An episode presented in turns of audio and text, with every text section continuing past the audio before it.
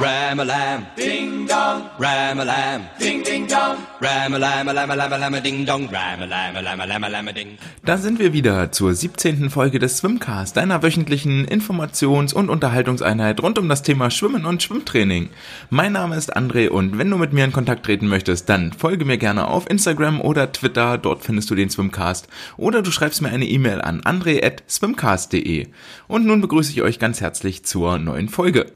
Heute setzen wir uns mit den Matches 5 und 6 aus der International Swimming League auseinander, denn dort ist einiges passiert und es wurden zahlreiche Schlagzeilen produziert.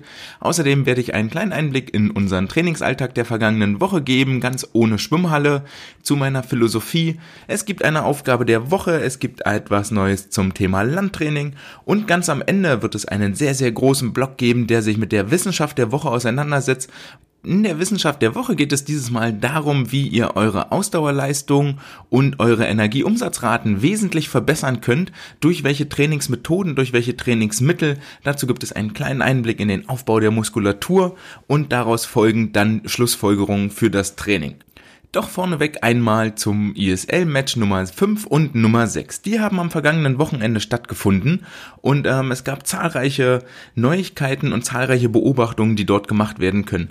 Zuerst mal vorneweg gesagt, wundervoll ist natürlich, dass wir jetzt unfassbar viel Live-Schwimmen im, äh, im Computer online haben, online streamen können, denn alleine dadurch, dass wir zugucken und aufmerksam sind, gibt es richtig, richtig viel zu lernen. So zum Beispiel festzustellen, dass es ähm, hinten raus meistens über die 100 und 200 Meter. Ganz entscheidend ist, wer dort aus der letzten oder vorletzten Wende am besten rauskommt, wer dort also noch Energie etwas über hat, wer dort am stärksten in der Tauchphase ist, der hat in der Regel auch das Rennen gewonnen am Ende. Ähm, und dann gab es ins, insgesamt äh, zwei herausragende Entwicklungen oder Beobachtungen beim Brustschwimmen und beim Delfinschwimmen, wobei ich mit dem Delfinschwimmen mal anfangen möchte. Punkt eins: wenn ihr einen YouTube-Zugang habt, also youtube.de, wenn euer Internet funktioniert, ganz schlicht, dann guckt euch nochmal von Sebastian Schabo die Wende an über die 50 Meter Delfin. Denn ähm, während auf der ersten Bahn dort alle acht Schwimmer noch äh, gleich auflagen, war es so, dass direkt nach der Wende und der Tauchphase der Sebastian ungefähr eine halbe bis dreiviertel Länge Körperlänge Vorsprung hatte vor seinen Konkurrenten. Da könnt ihr mit Sicherheit ganz viel lernen, was ihr für eure Sportlerinnen und Sportler mitnehmt. Außerdem bleibt festzuhalten, dass über die 200 Meter Delfin, die sind am 2.11. geschwommen worden, also jetzt am Montag, ähm, dort die ersten drei platzierten Damen alle nach rechts zur Seite geatmet haben. Ähm, das ist etwas, was sich auch in den letzten beiden Matches, also gestern und heute, fortgesetzt hat dass die ähm, Schwimmerinnen und Schwimmer über die Delfinstrecken äh, großteils tatsächlich zur Seite atmen. Das ist eine Beobachtung, die jetzt hier erstmal einfach nur festgehalten wird. Ich kann da nicht wahnsinnig viel dazu sagen, aber das sind so die Kleinigkeiten, die, die irgendwo hervorstechen, womit man sich jetzt mal auseinandersetzen sollte, gerade wenn es äh, in, den, in den Hochleistungsbereich reingeht. Warum, wieso, weshalb und am Ende ist es ja immer ein Modelllernen beim Schwimmen, sprich, was machen die Besten, womit sind die am erfolgreichsten, weil da könnt ihr euch sicher sein, dass dort eine, ein ganzes Bataillon an Biomechanikern, an Trainingswissenschaftlern, an Trainern, an Diagnostikern, an Athletik-Coaches äh, daneben steht und versucht, die Leistung zu optimieren. Also das, was ihr dort seht, kann so verkehrt eigentlich gar nicht sein. Dann gab es zwei herausragende deutsche Leistungen. Zum einen äh, ist Marco Koch letzte Woche um drei Zehntel am Weltrekord vorbeigeschwommen über die 200 Meter Brust, konnte das Ganze gestern nicht wiederholen in seinem Match. Dort war er nochmal deutlich langsamer, 201,6, wenn ich das richtig im Kopf habe. Ähm, was auch okay ist, er sagte danach im Interview, dass er gerade äh, ziemlich erschöpft ist und ihn das ganze Racing doch ausgelaugt hat. Das ist auch nicht verwunderlich, wer so oft äh, knapp an der Weltbestleistung vorbeischwimmt. Irgendwann ähm, ist dann der Akku mal leer. Nichtsdestotrotz wurde auch äh, von, den, von den Moderatoren vor Ort und den anderen Sportlern gesagt, dass alle natürlich im Pool zu ihm rüber gucken und äh, ganz gespannt waren, ob heute der Weltrekord fällt oder nicht. Äh, da lässt sich jetzt festhalten, der ist nicht gefallen, aber da das Team die New York Breakers ins Halbfinale kommen werden, werden wir am nächsten Wochenende eine neuerliche Chance haben, ihm dabei zuzugucken, ob er der nächste deutsche Weltrekordhalter wird. Dann hat im folgenden, im gleichen Match hat Philipp Heinz die 200 Meter Lagen gewonnen, auch schöne Leistung. Ähm, wir sind also mit den deutschen Sportlerinnen und Sportlern konkurrenzfähig. Ähm, Ja, das ist doch auch mal äh, eine schöne, schöne Beobachtung. Dann bleibt äh, als kleiner Funfact am Rande festzuhalten, gestern über die 400 Meter Freistil vom Team Energy Standard hat sich der gute Danas Rapses über die 400 Meter Freistil verzählt und wollte schon nach 350 Metern aufhören. Glücklicherweise war sein Vorsprung so groß, dass er diese kurze drei bis fünf Sekunden Pause am Beckenrand ähm, schadlos überstanden hat. Er hat das Rennen trotzdem am Ende noch für sich entscheiden können, auch wenn es ein wesentlich knapperer Schlusssport wurde, als ich das ursprünglich angekündigt hatte. Also wenn sich demnächst mal einer eurer kleinen Schützlinge verzählen sollte, dann könnt ihr sagen, ey, auch auf äh, Weltniveau kommt das durchaus mal vor ähm, dann von Kameras auch festgehalten, während ja bei so einem breiten Sportvereinswettkampf das Ganze meistens äh, zwei Wochen später direkt wieder vergessen ist. Und dann geht es weiter zu den 50 Meter Brust, generell zu den Brustschwimmern an sich. Dort gab es ähm, viele Dinge, die für Aufsehen äh, gesorgt haben und die große Augen hervorgerufen haben. Fangen wir an mit der ersten Sache und zwar gibt es ja am Ende jedes ISL-Matches die sogenannten Skins Races. Dort wird eine Lage festgelegt von einer Mannschaft, die die 4x100 Meter Lagen gewonnen hat und dort kam es, dass sich das äh, Team für das Brustschwimmen entschieden hat. Und jetzt war es so, dass in dem, also in den ersten 50 Metern treten acht Sportlerinnen gegeneinander an, zwei pro Team. Dann in der scheiden die langsamsten vier aus, sodass in der zweiten Runde, drei Minuten nach Start der ersten Runde, nur noch vier Sportlerinnen auf dem Block stehen. Wieder nach drei Minuten stehen die schnellsten zwei Sportlerinnen aus den Halbfinale auf dem Block und schwimmen Head-to-Head -head gegeneinander um die meisten Punkte. Es gibt auch nochmal eine hohe Siegprämie, das hatten wir vor ein paar Wochen mal thematisiert. Also es geht um einiges dabei. Und ähm, jetzt kam es so, dass im ersten Moment sehr wenig Aufmerksamkeit meiner Meinung nach darauf gelenkt wurde, denn die gute Anastasia Gorbenko hat dort über die 50 Meter Brust zum ersten Mal auf richtigem Elite-Profi-Niveau eine Rollwende ausgeführt, sprich Anschlag mit beiden Händen, dann Vorwärtsrolle, dann Abstoß. Das äh, fand direkt im äh, Live-Kommentar sehr, sehr wenig Beachtung und auch im Anschluss sehr wenig. Ähm, ich nehme an, weil, weil ganz viele noch äh, wirklich schockiert waren und sich einmal die Augen gerieben haben, was denn da eigentlich gerade passiert ist. Dem muss man vorwegschicken, dass der Coach vom Energy Standard Team, James Gibson, das Ganze natürlich vormittags im Training geprobt hat, hat die Wende bei, bei Gorbenko als äh, Schwachstelle ausgemacht und gesagt, okay, du hast eigentlich eine sehr athletische Vergangenheit, wir probieren das mal mit einer Rollwende. Haben sich das im Training angeguckt, haben auch ein paar Videos gemacht und sich dafür entschieden, das ganze äh, Konzept anzuwenden und zwar live im Wettkampf. Jetzt ist es so, und das war eigentlich ein cleverer Move von ihm, dass er, bevor die Skins gestartet sind, er einmal zum Schiedsrichter, zum Kampfgericht gegangen ist, hat gesagt, ey, passt auf, wir planen hier was, meine Sportlerin wird eine Rollwende machen, das sieht so und so aus, hat das Video gezeigt, sodass die Kampfrichter vorbereitet waren und nicht aus Panik oder Reflex eine Disqualifikation vornehmen. Denn ähm, es ist ja nur vom Regelwerk vorgeschrieben, es muss mit beiden Händen angeschlagen werden und der Sportler, Sportlerin muss sich auf dem Bauch abstoßen. Was dazwischen passiert, ist egal. Und ähm, entsprechend war das Kampfgericht vorgewarnt und äh, nicht irritiert, was ein sehr, sehr kluger Move war.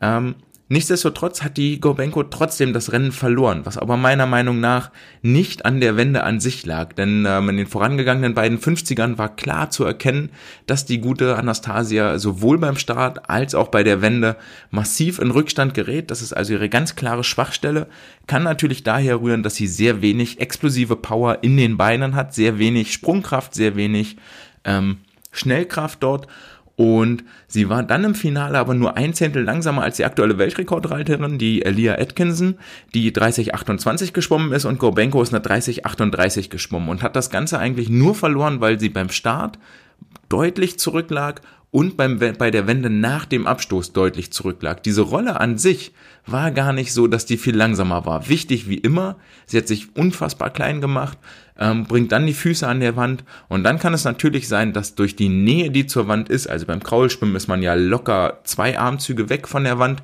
dass sie dort an der Stelle zu nah ist und der Kniewinkel echt schlecht ist, um dort schnell eine hohe Kraft zu entwickeln und sich mit viel Tempo wegzustoßen. Das könnte natürlich sein, das ähm, muss auch nochmal weiter untersucht werden. Und das werden sich mit Sicherheit seit äh, letzter Woche ganz, ganz viele Biomechaniker und Diagnostiker angucken, wieder und wieder und wieder ob dort vielleicht ein Vorteil vorliegt, gerade auf der Kurzbahn oder möglicherweise auch bei den 100 Meter Brust.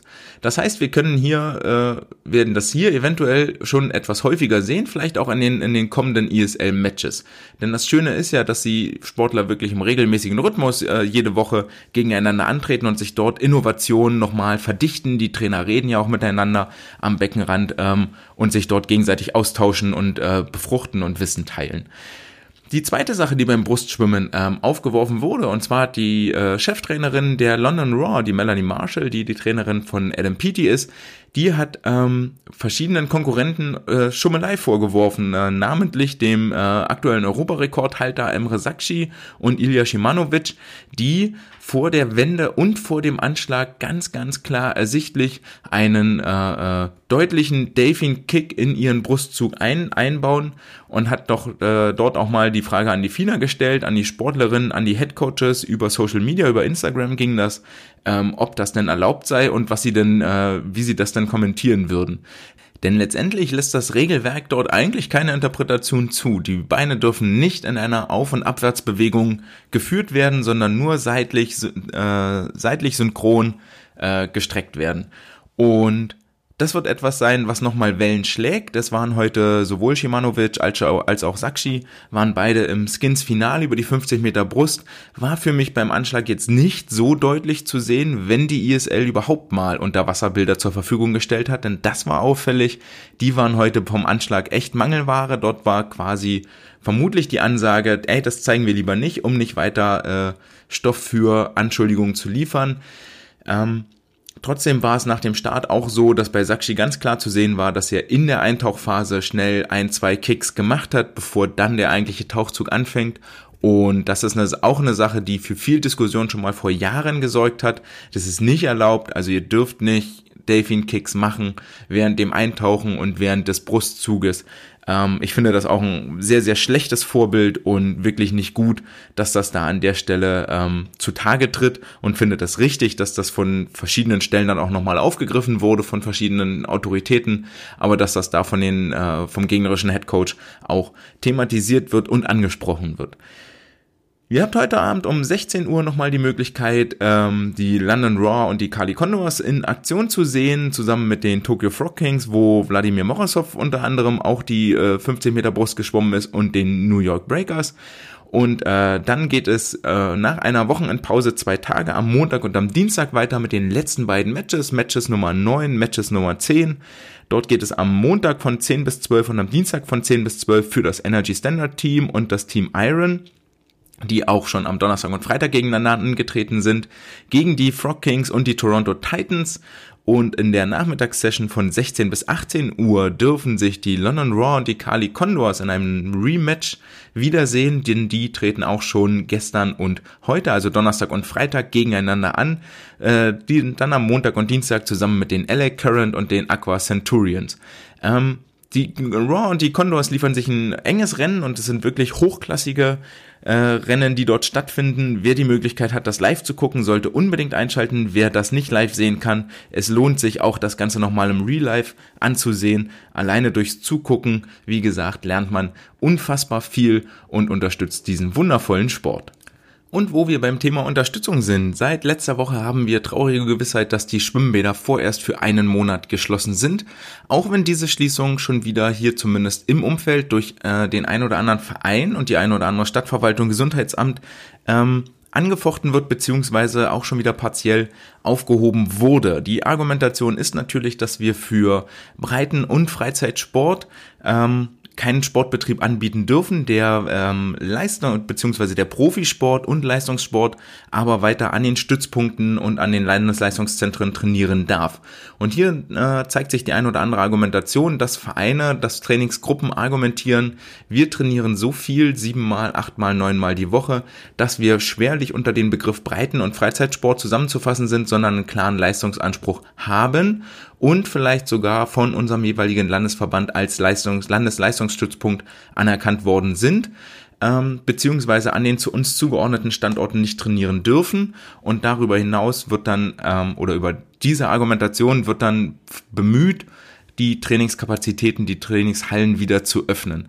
Ähm, wir sind uns ja eigentlich alle einig, dass der Sport gar kein äh, gar kein Hotspot ist, gar kein gar keine Quelle von übermäßigen äh, Covid-Infektionen. Das Ganze wurde auch so vom Deutschen Olympischen Sportbund und vom DSV bestätigt und in einem Statement nach Bekanntgabe des Lockdowns ähm, so geäußert und um Verständnis für die Maßnahmen gleichzeitig gebeten. Was ich mich dabei frage, ist natürlich, wo denn dort die Lobby ist vom Deutschen Olympischen Sportbund, der es offensichtlich nicht geschafft hat, vorher bei der Politik Druck zu machen und zu sagen, ey, Vereinsgruppen, die unter Aufsicht trainieren, die organisiert, die diszipliniert sind, sind kein Herd für ähm, weitere Infektionen und bitte lasst doch die Kinder weiter in ihrem sozialen Umfeld. Da hätte ich mir im Vorfeld wirklich gewünscht, dass da viel, viel mehr Druck auf, auf die Politik ausgeübt wird. Denn ähm, Gottesdienste dürfen weiter stattfinden, auch die Schulen dürfen ja weiter stattfinden und die Schulen dürfen auch weiter ins äh, Schwimmbad gehen. Und wer einmal so eine Schulklasse erlebt hat, der weiß, dass es dort mit Sicherheit viel, viel schwieriger ist ähm, für Abstände, für Hygienemaßnahmen zu sorgen, als wir das bei uns in den Schwimmgruppen oder in den Trainingsgruppen durchsetzen können. Also dort ist schon eine ganz klare Ungleichbehandlung, zumal überhaupt nicht nachgewiesen ist oder eher, sagen wir, positiv formuliert, davon auszugehen ist, da gibt es inzwischen äh, ein paar Veröffentlichungen, auch wissenschaftlicher Natur, davon auszugehen ist, dass im Schwimmbadumfeld durch das Wasser, durch das Chlor die äh, Viren und Bakterien sowieso abgetötet werden und gar keinen Infektionsherd mehr darstellen. Äh, da hätte ich mir einfach gerne gewünscht, dass der DSV und der DOSB gemeinsam viel, viel mehr Druck auf die Politik aufbauen und dafür sorgen, dass zumindest in einem abgespeckten Rahmen der, der Trainings- und Sportbetrieb aufrechterhalten werden darf. Denn wir haben jetzt gerade das Problem, dass die Jugendlichen nach der, äh, nach Wiederaufnahme des Trainings direkt wieder in die Pause geschickt werden, also ein Leistungsaufbau faktisch überhaupt gar nicht möglich ist. Ähm, wir werden zahlreiche Talente verlieren, da können wir mal ganz fest von ausgehen, zumal jetzt auch die deutschen Jahrgangsmeisterschaften und weitere Schwimmevents ähm, DSV TV-Events abgesagt worden sind.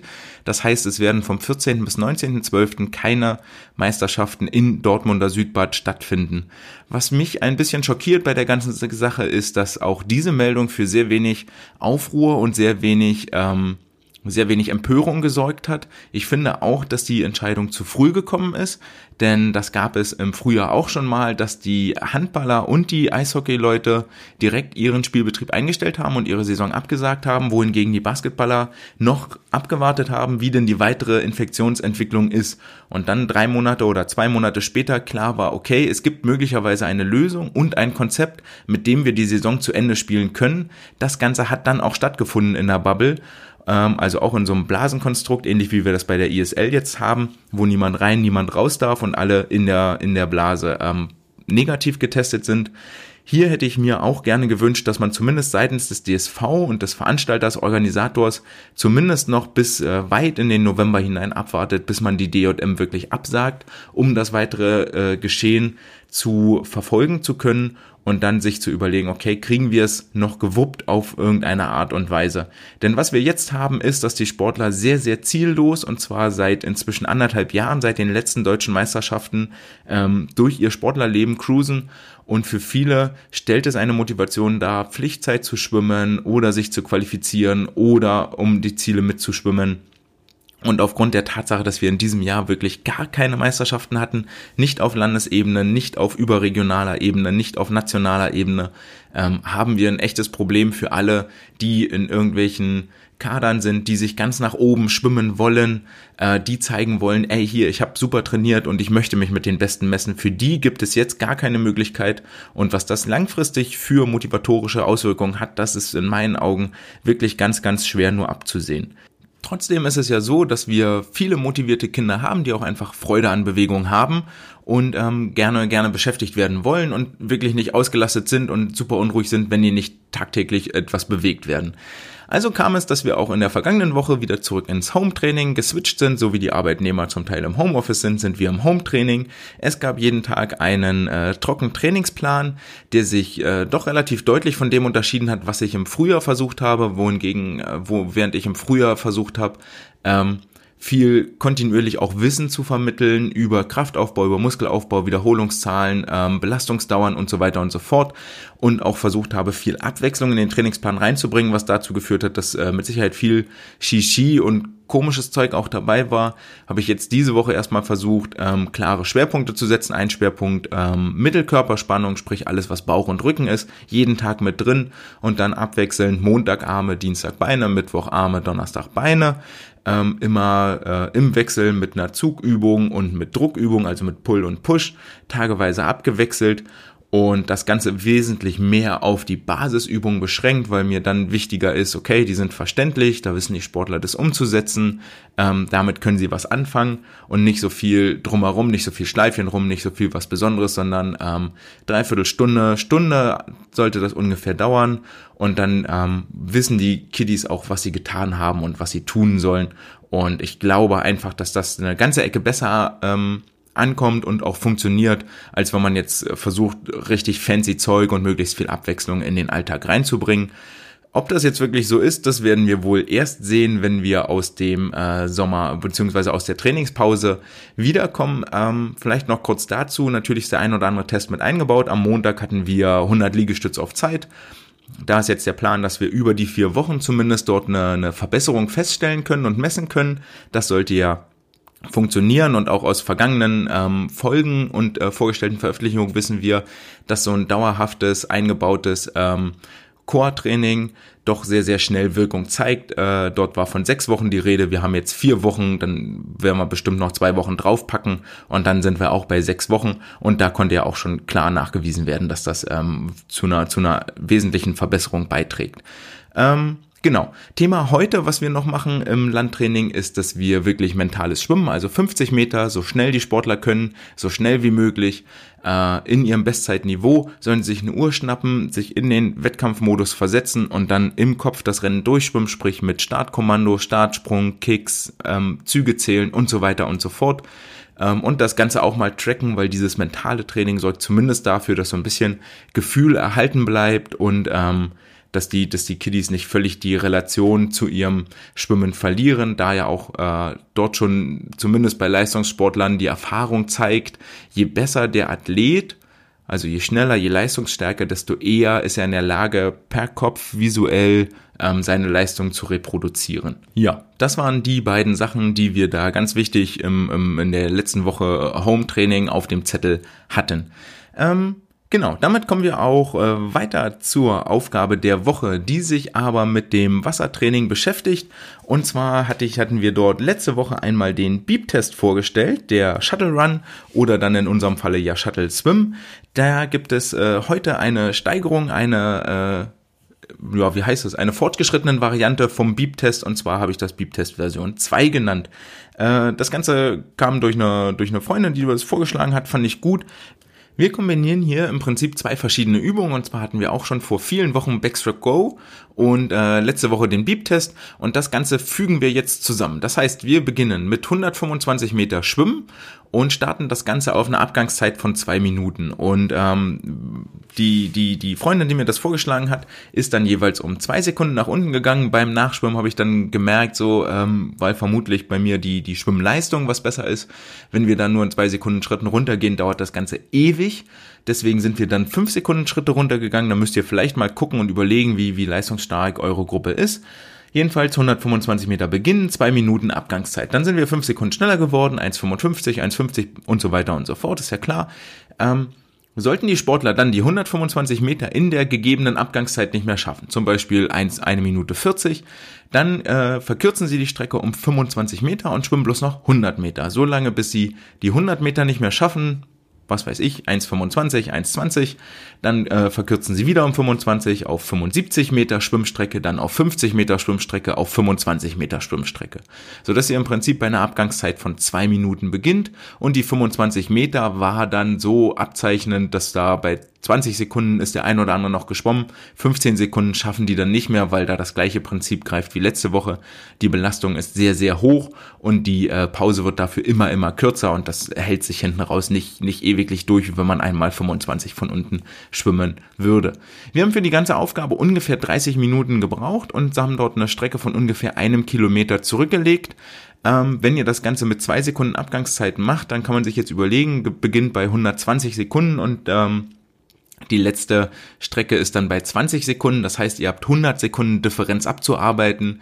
Bei zwei Sekunden Rück, äh, äh, bei zwei Sekunden Abzug jedes Mal sind das also 50 Wiederholungen, die so ungefähr, sagen wir im Mittel 75 Meter dauern. Das heißt, das wären dann so knapp vier Kilometer und das Ganze dauert dann äh, auch locker eine Stunde oder sogar etwas drüber. Das war mir viel zu lang, viel zu heavy. Äh, deswegen haben wir fünf Sekunden gemacht, zumal die 125 dann auch äh, sich wirklich ziehen und sehr, sehr lang werden.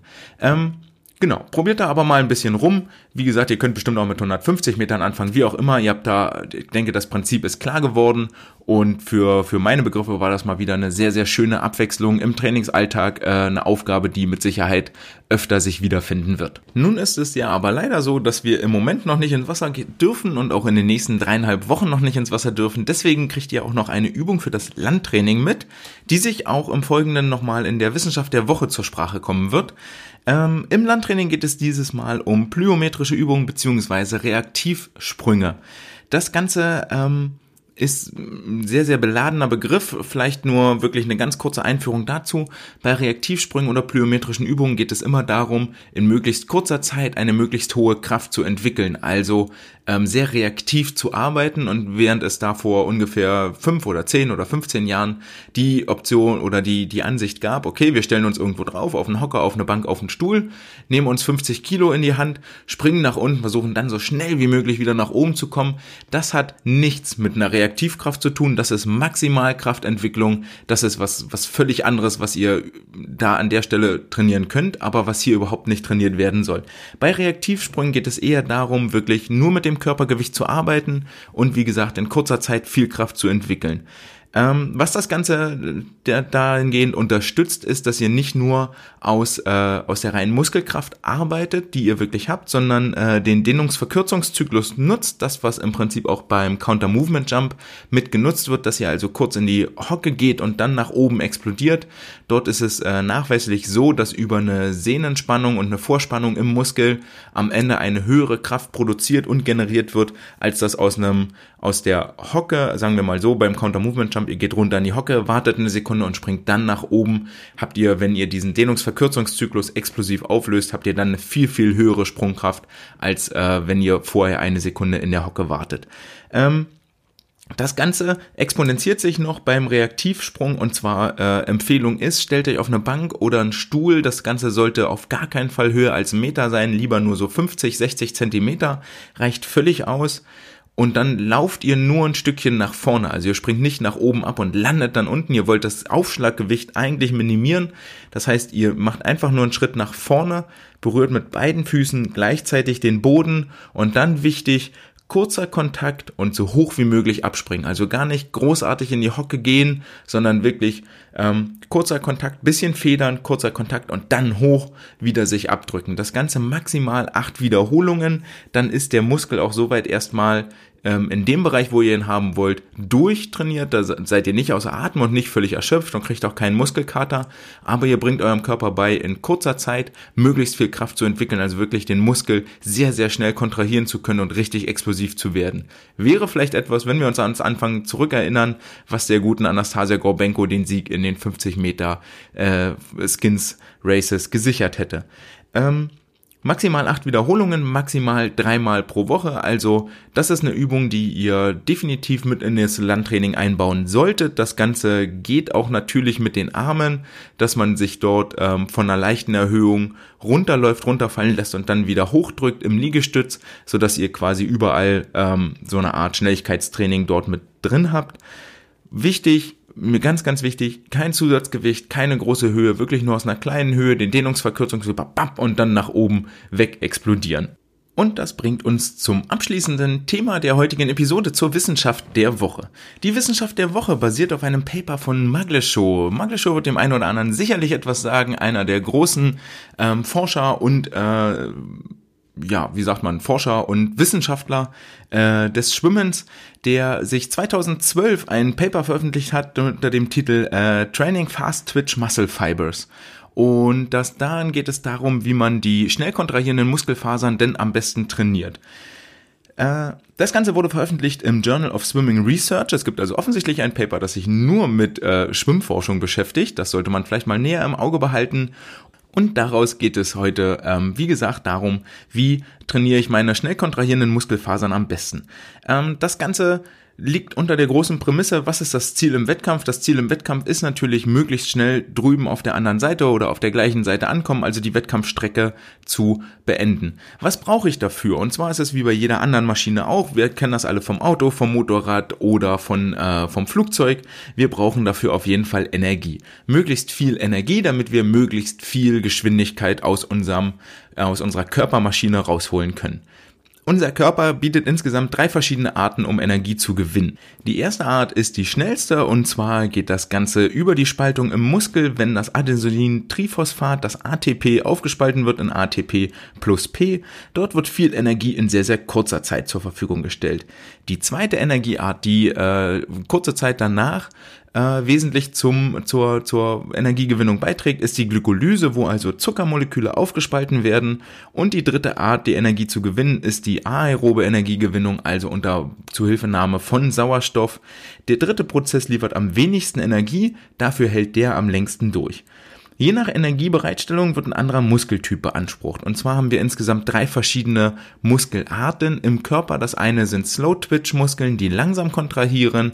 Und dann gibt es zwei Arten von Fast-Twitch-Muskeln, also welche, die schnell kontrahieren und viel Power generieren. Das eine sind die FTA-Muskeln und das andere sind die FTX-Muskeln. Und jetzt ist es so, dass die FTX-Muskeln vorrangig auf der Spaltung von ATP arbeiten, die FTA-Muskeln auf der äh, Glykolyse und die Slow-Twitch-Muskeln den aerobe, die aerobe Energiegewinnung benutzen. Ziel ist es natürlich, äh, wie gerade schon angesprochen, möglichst lange, möglichst viel Energie umzusetzen, weil das zu einem hohen Tempo führt. Jetzt haben wir gerade gelernt, dass die ATP-Spaltung am meisten Energie liefert, aber dafür auch in sehr kurzer Zeit nur arbeitet. Was passiert also, wenn wir den FTX-Muskel, der ja viel Energie liefert und das ATP spaltet, unendlich lange laufen lassen bzw. laufen lassen, bis er aufhört zu arbeiten? Ähm, dazu, dazu bleibt festzuhalten, dass der FTX-Muskel viel, viel Power generiert, ungefähr das Zehnfache dessen, was der Slow-Twitch-Muskel ähm, liefert. Das Ganze passiert mit einem hohen Kontraktionstempo, circa 40 Millisekunden, bis der Muskel wirklich sich zusammengezogen hat und die Energie, die dort nachgeliefert wird, also ATP spaltet sich auf in ADP und Phosphat plus Energie, die dabei frei wird und das ADP-Molekül, also das Adenosin-Diphosphat, wird durch Kreatinphosphat durch CP wieder zu einem ATP-Molekül aufgebaut, das dann wiederum gespalten wird und Energie liefert. Das Problem hierbei ist natürlich, dass der Kreatinphosphat-Reservoir, dass das irgendwann alle wird und dann hört der Muskel auf zu arbeiten. Das Ganze, ähm, dieses Kreatinphosphat wird alle nach ungefähr 15 Sekunden und dann hat sich die Arbeitsweise im Muskel auch erledigt und damit ist der raus aus dem ganzen Energieprozess. Das ist der Grund, weshalb wir die kurzen Sprints, wo wir ähm, wirklich die FTX-Muskeln trainieren wollen, eigentlich maximal 15 Sekunden lang schwimmen sollten, was ja die 25 oder 15 Meter Sprints sind, die wir regelmäßig im Training machen. Ähm, als Charakteristikum im Aufbau für den FTX-Muskel bleibt festzuhalten, da die Energie ja wirklich nur aus dem ATP kommt, braucht der Ganze auch keine Mitochondrien und hat ganz wenig Myoglobin, also den äh, Sauerstofftransport Sauerstofftransportmolekül, was dazu führt, dass der Muskel vorwiegend weiß erscheint. Wir alle haben vielleicht schon mal dieses Bild gesehen, da gibt es weiße und rote Muskelfasern und die FTX-Fasern sind weiß. Kommen wir zum zweiten Muskeltyp, die äh, FTA-Muskeln, die auf der Glykolyse basieren. Die sind immer noch relativ stark und zwar liefern die das Fünffache der Power der Slow-Twitch-Muskeln, brauchen dafür aber auch ein bisschen länger, bis sie sich zusammenziehen, nämlich 60 Millisekunden und gewinnen ihre Energie aus der Spaltung von Zucker. Die äh, Glukosemoleküle werden zusammen mit einem Enzym oder mit einem zweiten Molekül, ist kein Enzym, dem NAD-Plus-Molekül, äh, gespalten in Pyruvat, NADH und zwei ATP-Moleküle, haben wir gerade gelernt, dass die dann am Ende des Tages die Energie liefern. Ähm, um das Ganze am Laufen zu halten, sind innerhalb der FTA-Muskulatur einige Mitochondrien zu finden und auch etwas Myoglobin, das den äh, Blutsauerstoff in die äh, FTA-Muskeln bringt, was dazu führt, dass die etwas mehr rosa erscheinen, aber im Großteil eigentlich immer noch weiß, weil sie natürlich mit Zucker aufgefüllt sind, der weiß im Bild erscheint, der zieht auch das Wasser an und das macht diesen hellen Kontrast. Das Problem bei der ganzen Geschichte ist natürlich, dass dort aus dem Pyruvat und dem NADH-Molekül am Ende des Tages die beiden verbinden sich als Stoffwechselendprodukte wieder zusammen und dann wird aus dem Pyruvat wird dann die sogenannte Milchsäure, das sogenannte Laktat. Ähm, warum verbinden die sich beide? Weil das Pyruvat und das NADH wandert dann das eine Wasserstoffatom an das Pyruvat ran, sodass das Ganze sauer wird, diese Milchsäure. Dann haben wir aber neues NAD+, was wieder mit dem Zucker reagieren kann und neue Energie liefert. Also dieser hintenrum Prozess, wo das Pyruvat und das NADH sich wieder verbinden, wo dann die Milchsäure draus wird, das ist der, der den, der den äh, Nachschub für die Energie liefert, der dafür sorgt, dass dieser ganze Stoffwechselprozess weiter am Laufen bleibt. Und irgendwann ist dieses NAD Plus Reservoir alle und es wird auch kein, kein neues mehr rechtzeitig nachproduziert und dann stoppt dieser Muskel seine Arbeit. Währenddessen hat sich ja aber natürlich aus der Verbindung von Pyruvat und NADH schon so viel Milchsäure angehäuft, dass der pH-Wert im Muskel massiv abgefallen ist und daher kommt auch dieser Begriff, der Muskel wird sauer oder ich übersäure. Ähm, dieser Prozess kann je nach Trainingszustand kann das bis zu 30 Minuten dauern, bis das wirklich eintritt und der, der, der Sportler dann äh, sagt, hier, Ende Gelände äh, reicht für heute. Ähm, wenn, der, wenn das äh, Pyruvat und das NADH sich jetzt aber nicht direkt in den Muskel verbinden, also nicht so unfassbar schnell Energie wieder nachgeliefert werden muss, sondern es ganz ein bisschen gemächlichere äh, Belastung ist, dann kommt der aerobe Stoffwechsel zum Tragen, der in den Slow-Twitch-Fasern stattfindet. Ähm, Genau, diese Slow-Twitch-Fasern basieren auf der äh, Energiegewinnung auf Hilfe mit Hilfe von Sauerstoff und dieses äh, ganze ganze Konstrukt findet in den Mitochondrien statt, die dort im Slow-Twitch-Muskel sind. Diese Mitochondrien werden durch das Myoglobin mit Sauerstoff versorgt, die also aus dem Blut vom Hämoglobin den Sauerstoff übernehmen ins und dann mittels Myoglobin äh, zu den Mitochondrien transportiert werden. Hämo wie Blut, Myo wie Muskel. Deswegen heißt der Sauerstofftransport im Blut auch Hämoglobin und der Sauerstofftransport im Muskel Myoglobin.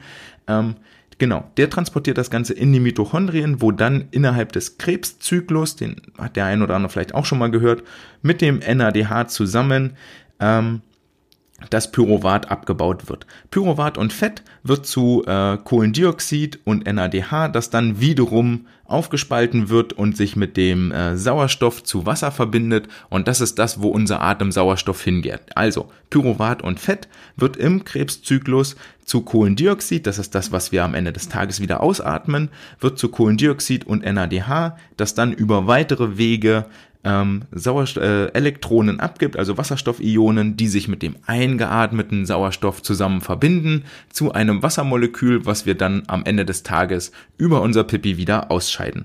Das ist das, was dort passiert. Also unser Sauerstoff ist äh, auch mit dafür da, um, also ist eigentlich dafür da, um diesen Krebszyklus am Laufen zu halten, aber gar nicht zur Energiegewinnung direkt, sondern wirklich, um dann am Ende Wasser auszuscheiden.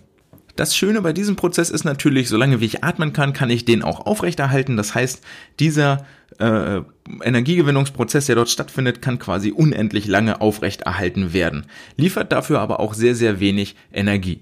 Warum erzähle ich euch das Ganze vorweg? Weil das wichtig ist, um zu verstehen, wo habe ich denn meine Leistungsreserven, wo kann ich äh, denn wirklich noch was herholen, wo hole ich die meiste Energie her. Und da ist relativ klar, dass ich meinen Kreatinspeicher in den FTX-Muskeln nicht unendlich weit aufblähen kann. Der wird irgendwo begrenzt sein, ähm, damit erreiche ich dann relativ schnell mein Ziel. Des Weiteren kann ich natürlich meine Slow-Twitch-Muskeln weiter trainieren und weiter ausbauen, dass dort mehr Mitochondrien hinkommen und ein bisschen mehr Myoglobin. Ähm, dann sind die auch, halten die länger durch und produzieren vielleicht etwas mehr Leistung, aber werden niemals das Level erreichen, das die FTA-Muskeln haben. Das, was ich eigentlich will, sind die FTA-Muskeln, die auf der Glykolyse beruhen und ähm, mir viel, viel Energie liefern, auch in sehr, sehr kurzer Zeit. Dies ist der Prozess, den ich wirklich trainieren will, den ich sehr, sehr lange am Laufen halten will. Daher kommt eine gute Ausdauerleistung, daher kommt eine, eine Leistung für die 100, 200, 400 Meter aufwärts. Ähm, und diese FTA-Muskeln, die kann ich trainieren und darum geht's jetzt im Folgenden. Wie kann ich das Ganze nämlich machen? Insgesamt habe ich dafür drei Stellschrauben, die ich in meinem Training, in meinen Trainingsaufgaben einbringen kann. Die Stellschraube Nummer eins ist die Belastungsdauer, Stellschraube Nummer zwei ist die Belastungsintensität und die Stellschraube Nummer drei ist die Pause zwischen den einzelnen Aufgaben. Und das sind alles Sachen, die hat äh, Magleshow hier ähm, mal aufgelistet, hat dort verschiedenste Studien untersucht und zur Hand genommen, hat dort die Ergebnisse zusammengetragen, die ich euch jetzt hier weitertrage. Und zwar hat er das im ersten Punkt unterteilt in die Belastungsdauer. Und zwar Punkt eins Belastungsdauern von über 30 Sekunden und Belastungsdauern von unter 30 Sekunden. Wir erinnern uns zurück an die Arbeitsweise der Muskulatur. Alles, was unter 30 Sekunden ist, können wir vielleicht davon ausgehen, dass das eher die FTX-Muskulatur ist. Alles, was über 30 Sekunden Arbeitszeit ist, wird wohl eher die FTA-Muskulatur und die äh, Slow-Twitch-Muskeln ansprechen. Widmen wir uns zuerst der Arbeitszeit über 30 Sekunden. Was passiert hier das Ganze? Eine beispielhafte Studie. Sportler und Sportlerinnen haben über vier Wochen viermal wöchentlich folgende Aufgabe ausgeführt. Acht bis zwölf Mal 30 Sekunden, maximales Tempo, Pause drei Minuten, Belastung ungefähr bei 90 bis 95 Prozent der maximalen Sauerstoffaufnahmefähigkeit. Welcher Test wurde durchgeführt, um zu gucken, wie die körperlichen Adaptionen, Anpassungen waren? Die äh, Sportlerinnen und Sportler sind im Anschluss an diese vier Wochen, äh, haben sie einen Lauftest gemacht, der bis zur Erschöpfung ausgeführt werden sollte bei einer Geschwindigkeit, die dem die 130 Prozent der maximalen VO2-Aufnahme äh, entspricht. Und jetzt konnte festgestellt werden, dass die Probanden ähm, nach den vier Wochen Intervention ungefähr 27 Prozent länger durchgehalten haben. Also haben sie vorher 100 Minuten durchgehalten, haben sie jetzt 127 Minuten durchgehalten. Ähm, aber dem Ganzen gegenübersteht, dass sie sich nicht verbessert haben in ihrer VO2 Max, also es wurde keine höhere Sauerstoffaufnahme, äh, Sauerstoffaufnahme bewerkstelligt und sie konnten keinen, keinen höheren äh, Power-Output machen. Also sie sind nicht kräftiger oder stärker geworden, weil die Zeit, die sie für 10 Kilometer gebraucht haben, die ist identisch geblieben. Was heißt also, was ist dort passiert im Körper? Der ganze äh, Prozess, der dort stattfindet in den FTA-Muskeln, das heißt die Produktion von Milchsäure, die Energiegewinnung, der ist um ein Vielfaches effizienter geworden, vorrangig hierbei effizienter im Abtransport der Stoffwechselendprodukte, also dieser schädlichen Milchsäure, die ist besser abtransportiert worden und das NADH-Molekül ist also gar nicht mehr in den FTA-Muskeln umgewandelt worden, was dann zur Übersäuerung führt, sondern konnte schnell in die nebendran liegenden Mitochondrien von den Slow-Twitch-Muskeln gebracht werden, beziehungsweise wurden die FTA-Moleküle, äh, FTA-Muskeln zusätzlich mit einer höheren Mitochondriendichte ausgestattet. Ähm, das heißt also, wir haben eine, wir haben die gleiche Energieumsatzrate, das wurde genauso viel Glykolyse betrieben wie vorher, aber das ganze Transportsystem, das ganze Infrastruktur rundherum, die hat sich verbessert. Das heißt, das Muskel wurde besser durchblutet, äh, die Dichte der Mitochondrien ist gestiegen, es sind mehr ähm, Enzyme entstanden, es ist mehr Myoglobin bereitgestellt worden. Das ist das, was dort im Muskel passiert ist und das hat letztendlich zu einer Verbesserung der Ausdauerfähigkeit geführt. Das heißt also nur nur weil wir vorher wissen, ver verstanden haben, wie der Muskel funktioniert, wissen wir jetzt auch, was dort passiert ist im Muskel, welche, welche Verbesserungen, welche Adaptationen dort stattgefunden haben. Ähm, das wurde auch noch in einer Vielzahl anderer Studien gezeigt. Ähm, in einer Vielzahl anderer Studien fand auch ein Anstieg der maximalen Sauerstoffaufnahme statt. Ähm, woher die rührt, wurde hier gar nicht thematisiert und führt jetzt auch zu weit an der Stelle. Generell lässt sich aber festhalten, dass mit ähm, Wiederholungs mit Belastungszeiten, die über 30 Sekunden liegen, eine bessere Ausdauerleistung von den Sportlerinnen und Sportlern ähm, generiert werden konnte. Als zweiten Punkt ähm, dann natürlich äh, beobachtet, was passiert, wenn wir Belastungsdauern von unter 30 Sekunden fahren. Und hier ist es ganz, ganz wichtig, dass die Pausenlänge am Ende des Tages darüber entscheidet, was trainiere ich hier mit meinen Sportlern, welchen, welchen Effekt hat das Training. Ähm, nehmen wir an, wir haben eine Belastungszeit bis maximal 30 Sekunden und eine Pausenlänge von über 60 Sekunden. Dann passiert also folgendes, der Sportler ähm, verausgabt sich völlig für, sagen wir, 20 Sekunden, ähm, macht also quasi seine Kreatinphosphatspeicher ganz, ganz leer und macht anschließend eine Pause von 60 bis von, von über 60 Sekunden. Dann passiert folgendes, diese Kreatinphosphatspeicher füllen sich in dieser einen Minute wieder quasi vollständig auf. Der Sportler kann von neuem beginnen, den gleichen Versuch, er bringt die gleiche Leistung, aber holt seine ganze Energie wieder nur aus dem Kreatinspeicher, also trainiert an der Stelle wirklich nur seine FTX-Muskeln, weil die Glykolyse im FTA-Muskel überhaupt keinen Anreiz hat, zu beginnen. Ähm, die wird dort überhaupt nicht getriggert, weil natürlich die andere Energiebereitstellung viel, viel dominanter ist und die ja jedes Mal anspringt, weil das auch das erste ist, was bei einer Belastung anspringt. Mit anderen Worten, diese ganze Übungsform ist äh, zu einer, führt nicht zu einer Verbesserung der Ausdauerleistung. Also unter 30 Sekunden mit über 60 Sekunden Pause ist super für Schnelligkeitstraining und für die ersten 25 Meter von einem Rennen, aber sorgt nicht dafür, dass die Sportler am Ende des Tages auch wirklich schneller ins Ziel kommen, weil sie eine bessere Ausdauerleistung haben. Das Bild äh, gestaltet sich natürlich anders, wenn wir die Pausenlänge reduzieren, und zwar auf unter 60 Sekunden. Dann ist es so, dass sich die Kreatinspeicher nicht wieder komplett befüllen und mit zunehmender Wiederholungszahl mehr und mehr auf die Glykolyse zurückgegriffen werden muss und deswegen dort der entsprechende Energiebereitstellungsprozess auch gefördert wird und verbessert wird. Daraus resultiert übrigens das Tabata-Prinzip, das hat vielleicht der ein oder andere schon mal gehört. Dort gab es die Untersuchung von Tabata et al., die äh, in ihren Forschungsergebnissen Übungsserien gemacht haben von 20 Sekunden maximaler Belastung und nur 10 Sekunden Pause ähm, was ja dann dazu führt, dass sich am Ende die Ausdauerleistung verbessert, obwohl die Belastungszeit wirklich nur sehr, sehr kurz ist. Und das war damals, als diese Studie gemacht wurde, ein riesiges, riesiges, riesige Erkenntnis, riesige Sensation, ähm, dass mit äh, sehr, sehr wenig Belastungszeit trotzdem ein Ergebnis in, in oder eine, eine, eine Leistungsverbesserung im Ausdauerbereich erzielt werden kann. Eine Beispielstudie, die ich hier an der Stelle zitieren möchte, ist, ähm, dass es eine, eine Gruppe wieder gab, eine Untersuchung mit zwei Probandengruppen, ähm, die, wobei eine Gruppe 15 mal 6 Sekunden All-Out äh, Wiederholungen gemacht hat, mit einer einminütigen Pause dazwischen und die zweite Gruppe acht Wiederholungen mit jeweils 30 Sekunden Vollbelastung und deren Pause 90 Sekunden betragen hat.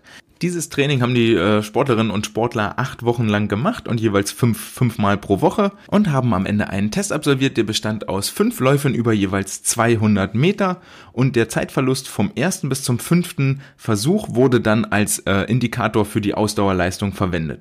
Und hier war dann ganz klar ersichtlich, dass die zweite Gruppe ihren Zeitverlust um insgesamt 54 Prozent reduziert hat, also die sind um die äh, Hälfte des Zeitverlustes schneller geworden und die Gruppe 1, die wirklich, die ja immer nur über sechs Sekunden äh, sich, sich verausgabt hat im Trainingsprozess, die hatte gar keine Veränderung in ihrer Ausdauerleistung. Also die sind im Prinzip genauso schlecht geblieben, wie sie vorher waren. Und das macht nochmal deutlich, welchen Einfluss das hat, äh, welchen Einfluss die Pausengestaltung auf den letztendlichen Trainingseffekt hat. Das solltet ihr nie äh, unterschätzen in eurer Trainingsplanung. Ähm, Gruppe 1 vielleicht noch an der Stelle, die 15 mal 6 Sekunden trainiert haben, die hatten am Ende wesentlich mehr Power und ähm, konnten wesentlich mehr Energie umsetzen. Und die Gruppe Nummer 2 hingegen hat wirklich an ihrer Ausdauerleistung gearbeitet und konnte die gleiche Leistung, die sie vorher hatten, über einen viel, viel längeren Zeitraum aufrechterhalten. Und das hat am Ende den Ausschlag gegeben über die Trainingsverbesserung. Was hier nicht gesagt wurde, war, ob sich die äh, Gesamtzeit äh, oder, oder die Bestzeit für die 200 Meter Sprints in Gruppe 1 und Gruppe 2, wie die sich verändert haben. Darüber gibt's hier keine Aussage, was natürlich auch nochmal interessant gewesen wäre zu wissen.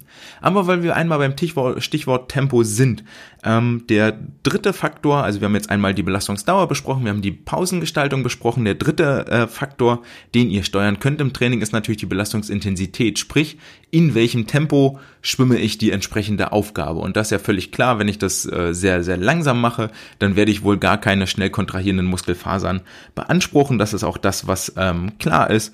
Also bis wir, wir haben ja dann ähm, so eine Art irgendwo aerob, anaerobe Schwelle, sprich, wo sich die Laktatproduktion und die Laktatelimination die Waage halten. Das ist so ein, so ein ganz markantes Trainingstempo, ähm, was auch häufig in den, in den ähm, Leistungsüberprüfungen ermittelt und abgefragt wird, weil sich daran ablesen wird, lässt, ob die Ausdauerleistung besser geworden ist oder schlechter geworden ist. Und bis wir an dieser Schwelle sind, ist es eigentlich so, dass die Hauptlast äh, der, der, der erbrachten Leistung von den langsam kontrahierenden Fasern getragen wird und ab dieser Schwelle ähm, treten dann mehr und mehr die äh, FTA-Fasern zum Tragen und sorgen für eine Erhöhung der Schwimmgeschwindigkeit, bis wir irgendwann an der, an dem Limit sind, wo wir unsere maximale Sauerstoffaufnahme erreicht haben, die Geschwindigkeit der VO2 Max. Ab diesem Punkt ist es eigentlich so, dass dann die FTX-Fasern zugeschaltet werden und nochmal für eine Verbesserung der Ausdauerleistung sorgen, wobei deren äh, Durchhaltevermögen natürlich irgendwo begrenzt ist. Hier ist es jetzt so, dass ein Großteil der Studien gar nicht mehr an Menschen durchgeführt wurde, wie sich jetzt die äh, Muskelfaserrekrutierung zusammensetzt, sondern ein Großteil an äh, Ratten, deren Muskelzusammensetzung und deren Arbeitsweise der Muskulatur aber der von Menschen sehr ähnlich ist und deswegen die Ergebnisse, die bei Ratten erzielt werden, auch durchaus übertragen werden können auf den menschlichen Organismus. Und hier geht es jetzt in den Ergebnissen tief rein in die äh, Zusammensetzung der Muskulatur, in die Arbeitsweise der Muskulatur. Deswegen auch nochmal der kurze Rückblick zum Anfang. Also wir haben gesagt, dass die FTX-Muskeln nur auf Kreatinphosphat basieren, also dort quasi gar keine Mitochondrien, gar kein Myoglobin vorhanden ist, gar keine Enzyme, um einen aeroben Stoffwechsel überhaupt zu bewerkstelligen. Die FTA-Muskulatur, da schon ähm, etwas mehr Mitochondrien und ähm, Myoglobin und, und Enzyme ähm, beinhaltet und am Ende die äh, Slow-Twitch-Muskeln, also die langsam kontrahierenden Muskelfasern, ja nur auf dem aeroben Energiestoffwechsel beruhen und dort also eine sehr hohe Mitochondriendichte ist, die sehr gut kapillarisiert, also auch durchblutet ist und einen sehr hohen Myoglobingehalt äh, nachweist. Und das sind Marker, die für die aerobe Kapazität zu Rate gezogen werden, wo, wo die Wissenschaftler, die Forscher dann feststellen, okay, ähm, hier ist also offensichtlich eine sehr hohe Leistungsfähigkeit äh, vorhanden, eine sehr hohe Ausdauerfähigkeit. Und da konnte jetzt äh, in der Zusammenfassung der verschiedensten Studien gezeigt werden, dass wenn äh, Sportler trainieren, bei 70 bis 90 Prozent ihrer Geschwindigkeit der VO2 Max, also ihrer VVO2 Max Geschwindigkeit, was eigentlich ziemlich gleichbedeutend ist mit der Schwellgeschwindigkeit von der aerob zur anaeroben Schwelle, also wo die Energiegewinnung dann oder wo die Laktatproduktion die Rate der Laktatelimination übersteigt. Das ist der Punkt, wo am besten die ähm, Slow-Twitch-Fasern trainiert werden, wo also auch die Marker für die aerobe Kapazität den stärksten Anstieg, die größte Verbesserung zeigen. Trainieren die Sportler wiederum über diese Geschwindigkeit hinaus, sprich bei so 85 bis 94 Prozent ihrer VO2 Max, dann verbessern sich die Marker für aerobe Kapazität, sprich erhöht sich die Mitochondrienzahl, erhöht sich die Kapillarisierung, werden mehr Myoglobin-Moleküle nachgewiesen. In der FTA-Muskulatur bei 85 bis 94 Prozent der VO2 Max, also überhalb der Schwellgeschwindigkeit und unterhalb der V VO2 Max Geschwindigkeit, dann ähm, erhöhen sich diese Markup in der FTA-Muskulatur am meisten und am stärksten. Ähm, wird dann das Limit oder wird die Schwimmgeschwindigkeit darüber hinaus angehoben, also über die VO2 Max, dann findet eine größtmögliche Verbesserung in der FTX-Muskulatur statt. Also wir unterscheiden hier ganz klar drei verschiedene Geschwindigkeitsbereiche, in denen verschiedenartig die Muskulatur angesprochen wird. Unterhalb äh, bzw. bis zur Schwellgeschwindigkeit die äh, langsam kontrahierenden Muskelfasern, von der Schwellgeschwindigkeit bis zur VO2 Max Geschwindigkeit die FTA-Fasern und über die VO2 Max Geschwindigkeit die FTX-Fasern. Das ist auch das, was äh, in Untersuchungen bezüglich der Bufferfähigkeit und der Laktateliminationsgeschwindigkeit gezeigt wurde, dass äh, dort die entsprechenden Fasern Fasertypen in den Geschwindigkeitsbereichen am meisten profitieren. Ähm, als, als wesentlicher Marker mit ist auch das Myoglobin ähm, bekannt, beziehungsweise wird das Myoglobin zur Rate gezogen und den höchsten Anstieg an Myoglobin-Molekülen findet man tatsächlich äh, in den Slow-Twitch-Muskulatur bei 65% der VO2-Max-Geschwindigkeit, bei der FTA-Muskulatur wieder zwischen der Schwellgeschwindigkeit und der VO2-Max-Geschwindigkeit und in der FTX-Muskulatur oberhalb der VO2-Max-Geschwindigkeit.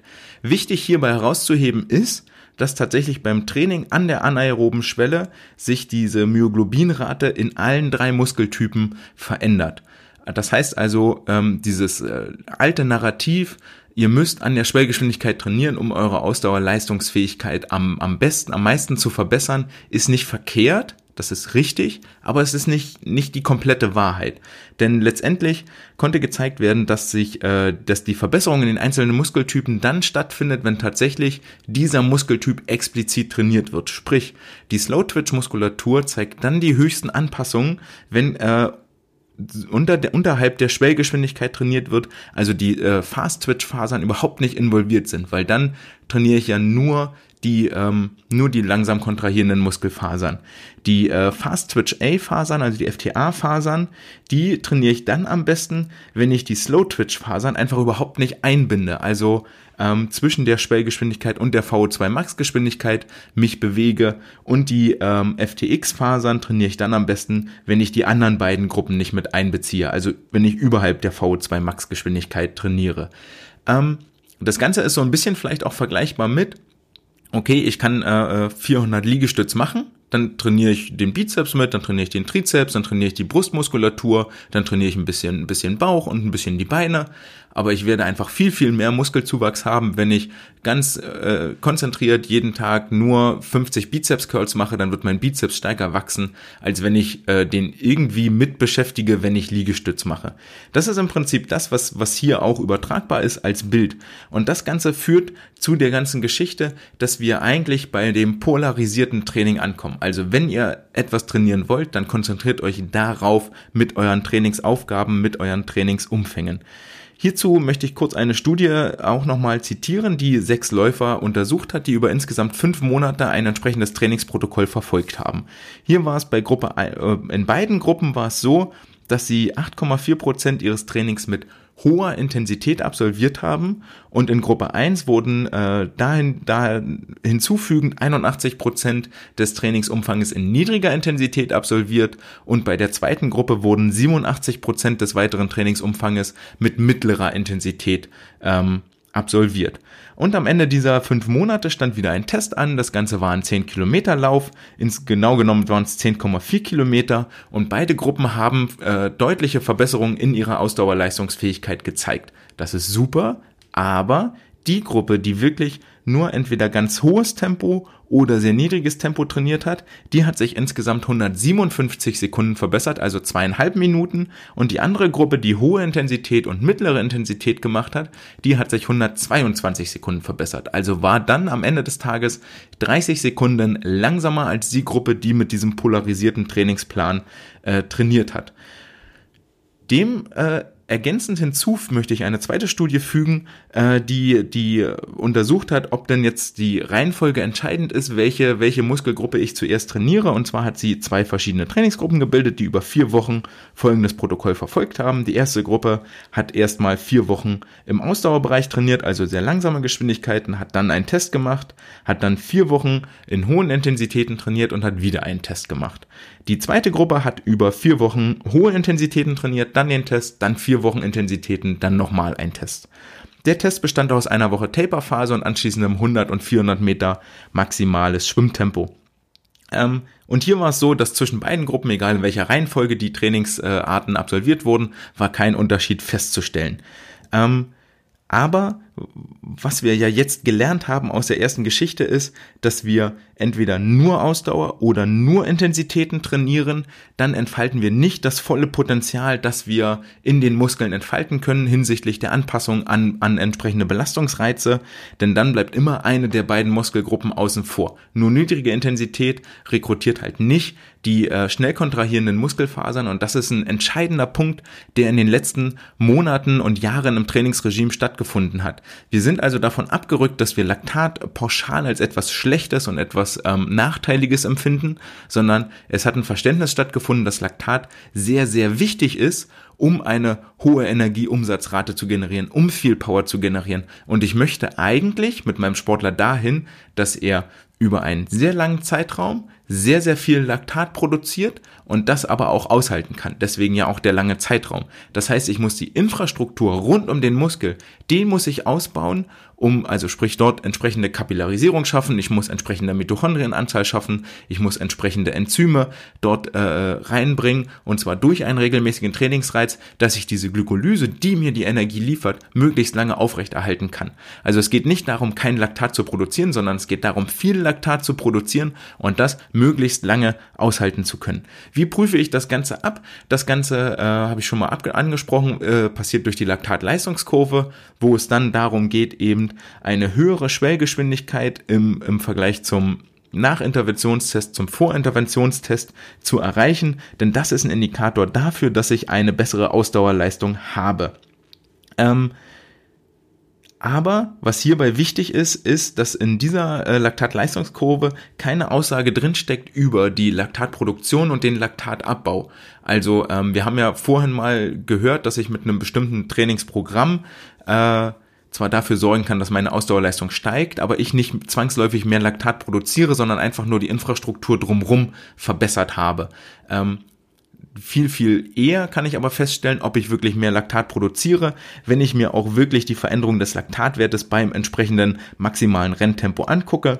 Denn diese Blutlaktatkonzentration bei Renntempo in Verbindung mit der Schwellgeschwindigkeit, das gibt mir eine Aussage darüber, ob sich wirklich die ähm, äh, Laktat, die Produktionsrate, die Glykolyserate, die Energiegewinnungsrate, ob die sich wirklich verändert hat kommen wir zum vorletzten sehr, sehr wichtigen Punkt. Was passiert jetzt, wenn ich natürlich all diese Regimes, all diese, äh, diese äh, Grundlagen, all diese Grundideen in meinem Training berücksichtigt habe und wirklich darauf achte und trotzdem keine Verbesserung der Schwellgeschwindigkeit erreicht habe oder keine Verbesserung äh, in, in der Laktatproduktion erreicht habe, dann habe ich vermutlich den größten Fehler gemacht, den ich machen kann. Und zwar habe ich zu wenig Zeit zur Anpassung gelassen. Das heißt, ihr müsst gucken, dass ihr dem Sportler auch Zeit gebt, sich an die entsprechenden Belastungsreize anzupassen. Das heißt, macht ihr ein sehr, sehr intensives Training, muss der nächste Tag auf jeden Fall ruhiger vonstatten gehen, um A, nicht die gleiche Muskulatur und den gleichen Prozess wieder zu belasten und B, dem Körper die Möglichkeit zu geben, sich wirklich zu erholen und die Belastung quasi rauszuschwimmen.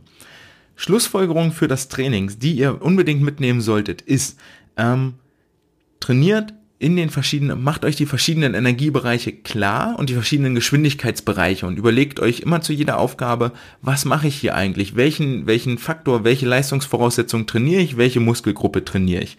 Habe ich vielleicht einen Sportler, der von vornherein eine sehr, sehr hohe Ausdauerveranlagung hat und sehr langsam, also ewiglich in dem immer gleichen Tempo, in dem immer gleichen langsamen Tempo schwimmen kann, hat er vermutlich einen sehr hohen Anteil an langsam kontrahierenden Muskelfasern. Dem wird es wohl helfen, wenn er viel in diesen niedrigen Intensitäten trainiert, weil dort die, die, die Muskelgruppe der, der schnell kontrahierenden Fasern so klein ist, dass er äh, dort nur so wenig Verbesserungspotenzial hat. Habe ich einen Sportler, der sehr, sehr schnell ermüdet, dann hat er vermutlich einen Anteil an sehr, sehr, einen sehr hohen Anteil an schnell kontrahierenden Muskelfasern.